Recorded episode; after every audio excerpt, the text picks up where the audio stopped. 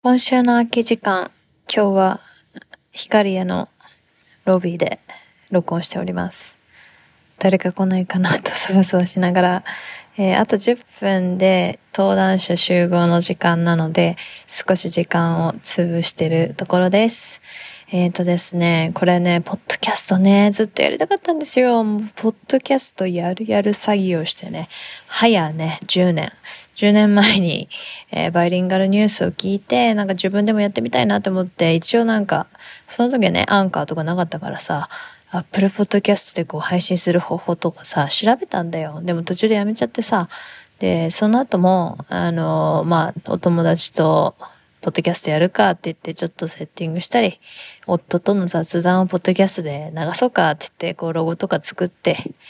やったけど、なかなか時間取れないし、なんか編集できないし、とか、まあね、言い訳をね、あげればね、キリがないですけど、えーなかなか始められなかったんですよ。なんでポッドキャストをね、やりたいかっていうと、やっぱりね、私はこう、会話から視座を得る人間なんですよ。で、すごく読書もたくさんしますし、えーなんか、まあいろいろネットで記事見たりとかするんだけど、やっぱそれを自分の中で、えーまあ消化する。まあ、あのね、書くこともできると思うんですけど、書くのちょっとちょっと時間かかるのと、やっぱ話しながらこう、整理されるっていうタイプでもあるのよ。だからやっぱりちょっとポッドキャストっていうか、日常の中でこうやって自分の口からこうバーって喋ってアウトプットできる時間があるといいなと思って、ポッドキャストを始めました。で、まああの、今週はどんなことがあったかなとかそういう話をしたいと思うんですけど、まあ今ね、すごい私の中で非常に大きな仕事を最近したんですよ。で、その話をしたいと思います。えー WWD、WWD Japan、えーまあ WWD っていう、あのね、有名なファッション業界誌、えー新聞の形になってるので雑誌ではないんですけど、ファッション業界誌の、えーまあこれ週刊で出てる、えーものなんですけど、まあそちらの表紙を初めてあの AI で作った、生成 AI で作った表紙をやったんだけど、なんとね、その表紙が私が作ったんですよ。しかもね、私の顔のモデルを学習してるから、私がモデルさんみたいになってカバーガールをしてるんですよ。これすごくない？だって私モデルじゃないのに、ファッション誌の表紙飾っちゃったんだよ。これさ、ちょっと、ブラックミラーみたいじゃない？ブラックミラー見てない人いるかもしれないけど、最新エピソードがまさに成績 AI の、なんか自分の顔のモデルが勝手に使われてドラマになるっていう話なんだけど、本当にそういう世界。で、私の顔をね、使って、えーまあ実はそのミッドジャーニーで、もうマガジンレイアウト、こんなフューチャリスティックみたいな、そういういろいろプロンプト、単語を入れて作ったんだけど、まあそこから、えー顔の部分だけ顔を学習して、こう、えー馴染ませる AI みたいなのがあって、まあその AI を使って、で、さらに雑誌の表紙なんで、印刷に耐える大きさにしないといけないんだけど、印刷に耐える、ゆる、えー大きさにする、アップスケールする AI、その3種類を作って、えー使いましたね。どんな見た目になってるかっていうと、まあ皆さんぜひ検索してみていただければ一番早いんですけど、えーまずなんか白い、えーガラスがこういろいろなんかちょっと、えーなんて言うんでしょう。コンピューターの映像とかがバグを起こしたみたいな、グリッチしたみたいな、えー世界観のガラスの、えー図書館空間の中でガラスがバリッバリに張り付いた服を着てる、えー白い感じの空気の、もう未来っていう感じの、なんか、まあ、2000年代前半の未来って感じかな。あの、マイケル・ジャクソンとジャネット・ジャクソンがこう一緒に歌ってたりとかさ、あと日本だとラブマシーンのさ、えーなんか、感じ？ああいう感じの真っ白な宇宙船の中で、えーガラスのライブラリアンが、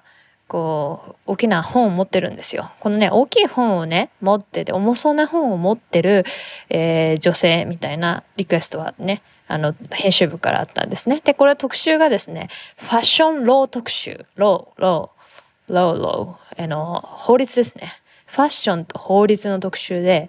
えーまあいろいろサステナビリティとかさ、アップサイクルとかさ、言うじゃない？それ環境に優しいっていうのはどこまで言っていいのかとか、あと、 cultural appropriation、文化の盗用？なんかこれちょっとメキシコのなんかとある文化を勝手にコピーして、まあ、あの、白人の人がこう会社で使ってたりとかするとさ、問題になったりするわけでしょ？そういうなんか問題になるのはどういうものなのかっていう話だったり、あとはまあその著作権だよね。あの、結構ファッションのその、こういう形のバッグっていう、そういうなんか、そういうものってなんか著作権とか、まあ商標取りづらかったりとかするとか、あと、まあ人の名前は今まで商標が取れなかった。幼児山本っていうのは商標として認められなかったけど、これから変わっていくよ、みたいな話だったり、あとはもうその一番ホットなね、生成系 AI の著作権は何になるかみたいな話、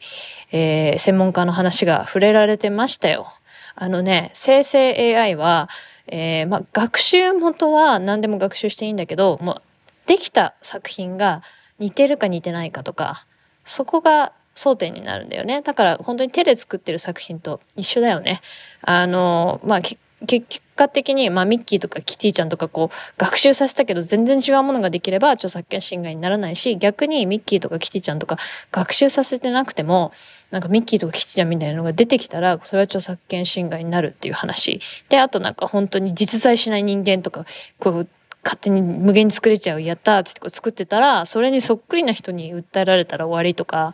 なんかちょっとね、いろんな、あの、争点があるし、まあ、まだ、その、発展途上なので、結構国によって法律が違ったりするんですよね。で、日本は結構 AI に優しい国で、えー、なんか学習元に対して著作権がこう、ああの、言及されないっていうところは、なんか結構他の国となんか違うらしいんだよね。なんかそういうこととかいろいろ書いてあって、まあそういう非常に面白かったです。ちなみにね、AI だけで生成したものって著作権として認められないらしいんですよ。でもなんか私の表紙は私の顔を学習してるので、なんかそれが肖像権として入ってるから著作権として認められるんじゃないかなみたいな。私の表紙に対するねコメントもね弁護士さん専門家の方からあのありましたけどそういうのも本当になるほどなって思いました。あとなんかこういうプロンプトで書いてこんな感じで工夫して作ったんですよっていうなんかね記録とかがあるとあの、著作権として認められやすかったり、まあね、そもそもね、著作権って何なんだろうっていう話だよね。なんか AI によって著作権とか、こっからなんかどうなっていくかっていうのは非常にね、まだね、未知数なところがありますけどね、本当に、あの、今年は面白いね。私も、あの、今年の1月1日にあの AI アートを始めて、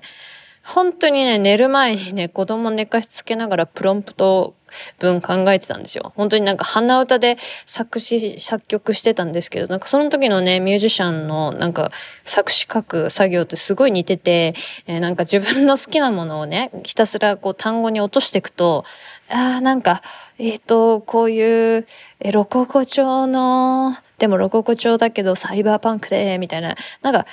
あのね、やっていくうちになんか自分の一番好きなものが何なのかっていうのがね、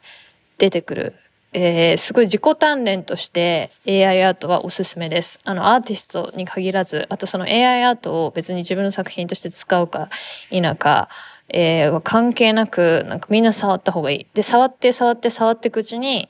自分の本当に好きなものがわかるから、ね、やってみるとね、いいと思います。本当にめちゃくちゃおすすめです。まあ、とにかくね、WWD、えー、Japan、あの、店頭に売っておりますし、えー、検索すると、